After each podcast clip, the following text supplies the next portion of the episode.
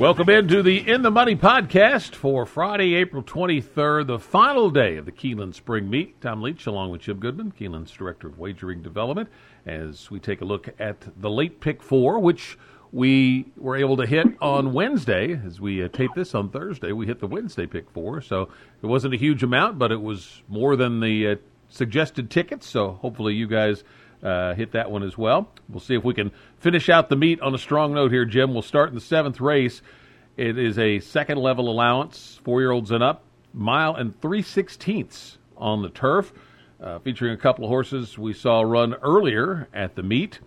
Who do you like? And I like both those horses that we saw earlier in the meet, especially Ocean and Atlantique for Rosario and Brendan Walsh. This horse ran well in the mile 16th race on April 8th. First time North American, and got beat by a length and a half. Had Ortiz that day against Rosario today. Went off as the 8-5, 9-5 favorite that day. Did not run great, but ran well enough to an 86 buyer. Of course, should like the extra distance here. Has raced at longer distances in France, and so Ocean Atlantique is my pick here.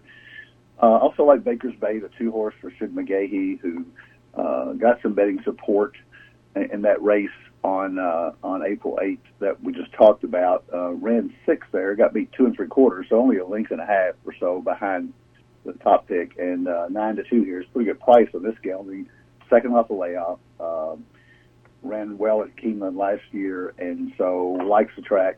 Lanerie takes over for Velasquez, but still like Baker's Bay a little bit. And then Conviction Trade, the seven horse for Maker and Gaffleone, comes out of a grade 2 at Fairgrounds. Didn't run all that great, but big drop in class here, and has been graded stakes placed at Sam Houston in the Conley in January. So I'm going to take those three horses, try to get through the first leg of the pick four. Ocean Atlantique is my pick. Yeah, I'm actually got it broken down the same way as you. I thought Ocean Atlantique would benefit from that start. Maybe needed a race and should be better. And I'm like you, I think the added distance will help as well. Baker's Bay, second off a layoff, so you could talk about some of the same things there. So nothing really to add much. I like the same three you do in the same order. We'll move on to the eighth race. Maiden three-year-olds going 6.5 furlongs. And I thought there were some interesting angles here. I ended up taking Casual Affair. And this is Walsh and Godolphin. And that combo hit with Maxfield a few meets back as a first-time starter. So Walsh is not a particularly a trainer that hits frequently with first-time starters, but he's done it with these Godolphins before. So this horse has a really sharp gate work on his worksheet, 47 and 47 flat on April the 5th. So I'm going to take Casual Affair. But Sibelius is really interesting to me as well, because this horse ran once at Laurel, ships in off that circuit to this circuit, and gets the leading rider in Saez. So that was an interesting angle to me as well. And then Never Explain is the other one, first-timer for Shug McGahee, and a friend of mine, Steve Bick, who does his radio show. He always is on satellite. He talks about... that one angle he often plays is when Shug debuts a horse going 7 furlongs. That usually means the horse is more well-meant than one debuting at 6, which is what they typically debut at. And this horse is 6.5, so it's kind of splitting the difference. So it's a little longer than 6, and I'm going to take a look at that horse. I definitely want to have him on my ticket. Buffalo Shuffle for Brad Cox with a really sharp local work of 59 flat. So... all of those are ones that I would take a look at here. I thought there were some interesting angles, and just going to spread a little bit. How about you? I cut this one down to the two horses you talked about first. Casual Affair, the first-time starter for Godolphin and Brendan Walsh. That gets Johnny Velasquez riding. And then Sibelius with Luis Saez coming off that Laurel, almost maiden special weight win there. This circuit's tougher. Jeremiah O'Dwyer doesn't have many horses, but the fact that Saez takes this mount, very impressive here, and I think this horse has a big shot. And I stuck with those two first-time starters you mentioned, or those two other horses, first-time starter for Shug and then third-time starter for Brad Cox, are both live in here, but to keep the ticket manageable, I'm going to take a stand here with thinking Casual Affair will be really ready, and Sibelius is my second choice. Let's go to the ninth race, the Grade 3 Bewitch, at 1.5 miles, fillies and mares 4 and up.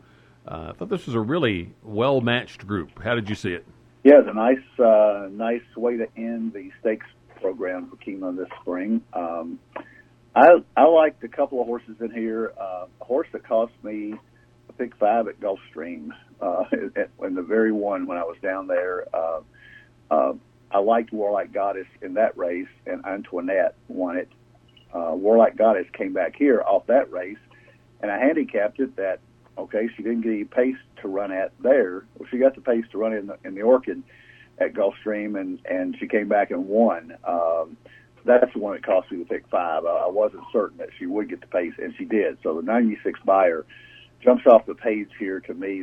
This filly is getting better quickly in only her fifth lifetime start for Belmont. So Warlike Goddess is going to be my pick here.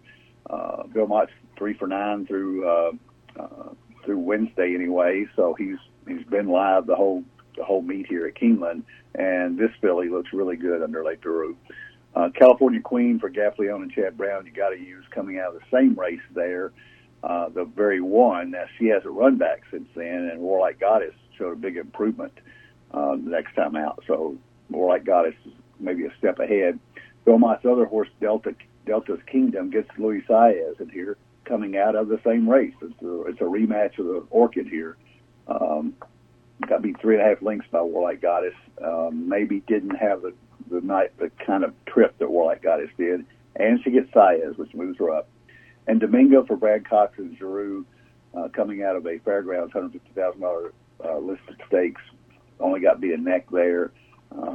Ran into Grade 3 at Churchill last year at 1.8 miles. This is 1.5 miles and has not run that distance before. These other horses are also stretching out. The California Queen has run that 1.5 miles overseas. But I'm going to stick with those four. But Warlike Goddess, I really like the way she's coming into this race, and I think she's got a big shot here. That was my second choice, and I ended up taking a swing at a long shot in here. But you make a lot of great points about Warlike Goddess. I think she's definitely the one to beat. I ended up on English Affair for the win pick. This horse has had a lot of graded stakes experience, has run well here. And the other thing that was interesting is that this horse has run well on less than firm turf, which I figure is going to be the case on Friday. So English Affair is maybe a little bit of a reach, but Rusty Arnold's horses have been firing, and I just think this horse has got a shot to be in the mix, and if she can get there, it'll be a nice price. Warlike Goddess is next for me, and then California Queen. The other one is Domingo that I'm using. I talked to Brad Cox for an interview that will air on the Today at Keeneland show, and he said they have always thought that 1.5 miles would be this filly's best distance. They wanted to try her at it, and this is their first chance to be able to do that. And she made a big jump on the buyer scale, and he said on Thoroughgraph 2 from 3 to 4. So she is an improving filly as well. Now, she's her buyer numbers a little short of that 96 for Warlike Goddess, but still did big improvement, and if she does like the 1.5 miles as much as they think she will, she could be right in the mix, and she's probably going to be up close to the pace. So I'm going to take all four of those when we get to the pick four, but I'm going to take a little bit of a swing here with English Affair on the top. And then the last race of the spring meet is a 50K maiden claimer for 3-year-olds and up, going 7 furlongs. I took Title Shot here, dropping out a straight maiden company for Catalano. He's got really good numbers on that move, plus second-time starters like this one is. Talaj is a Wesley Ward first-timer in maiden claiming company. We saw that angle hit in the last race on Wednesday. We talked for that day's podcast. Wesley's got incredible numbers in that particular stat, so got to have that horse on there. You could really stop there. If you want to go deeper, Jedrick. For Nick Zito. I'd love to see Nick in the meet with a win, and he's getting Tyler Gaffleone in the saddle on this horse. So, and I thought the horse had a shot in here as well. So I'm going to take Title Shot on top. How about you? I'm taking Wesley Ward to win the last race of the meet. He's after a very slow start with his 2-year-olds. He's He's gotten much better, and he's 13-43 as we look at this meet. Has run a lot of horses here, and I think Talaj is working well for his three-year-old debut, his first time out with Rosario on the saddle. Also used American Union, first-timer for Glenn Wismer, a real low-key trainer, but Luis Saez takes this mount. You got to put the leading rider in the final pick four. And then I also used Poseidon Rath for Bill Morey and Corrales. This horse had a bullet work 46-3 on April 12th here at Keeneland. Got a good, steady pattern of works at the Thoroughbred Center, and then came over to Keeneland and has worked really well over this track. So I think Poseidon Rath has a shot as well. So that's the three I'm going to stick with when we get to pick four. Well, we're at the pick four then. Tell me what your ticket looks like. Yeah, $36 ticket to end the meet. Not very expensive. 257 the first leg with Baker's Bay, Ocean Atlantique, and Conviction Trade. Taking a stand with the two horses in the eighth race, Sibelius the 5, and the first time started 11, Casual Affair for Brendan Walsh, so 5 and 11. 2, 4, 6, 8 in the Bewitch, the four horses we talked about, with Warlike Goddess being a favorite there, and she may be a single on a lot of tickets. And then last leg, the maiden claimer, 2, 6, 7 with American Union, Talaj, and Poseidon Rath. So 2, 5, 7, excuse me, with 5, 11, with 2, 4, 6, 8, with 2, 6, 7 for $36 to wrap up the meet. I've got 2, 5, 7 in the first leg, then 5, 9, 11, 12, using all four of the ones I mentioned in the maiden race. In the Bewitch, I'm going 4, 6, 8, 11, and then 5, 6 in the last race. And that is a $48 ticket, and hopefully we can both hit it and finish the meet on a strong note. We'll have a Saturday edition of the In the Money podcast for the opening night card at Churchill Downs. So tune us in for that. Meanwhile, best of luck with your final day of wagering on the Keeneland Spring Meet. Best of luck from the In the Money podcast for KeenelandSelect.com.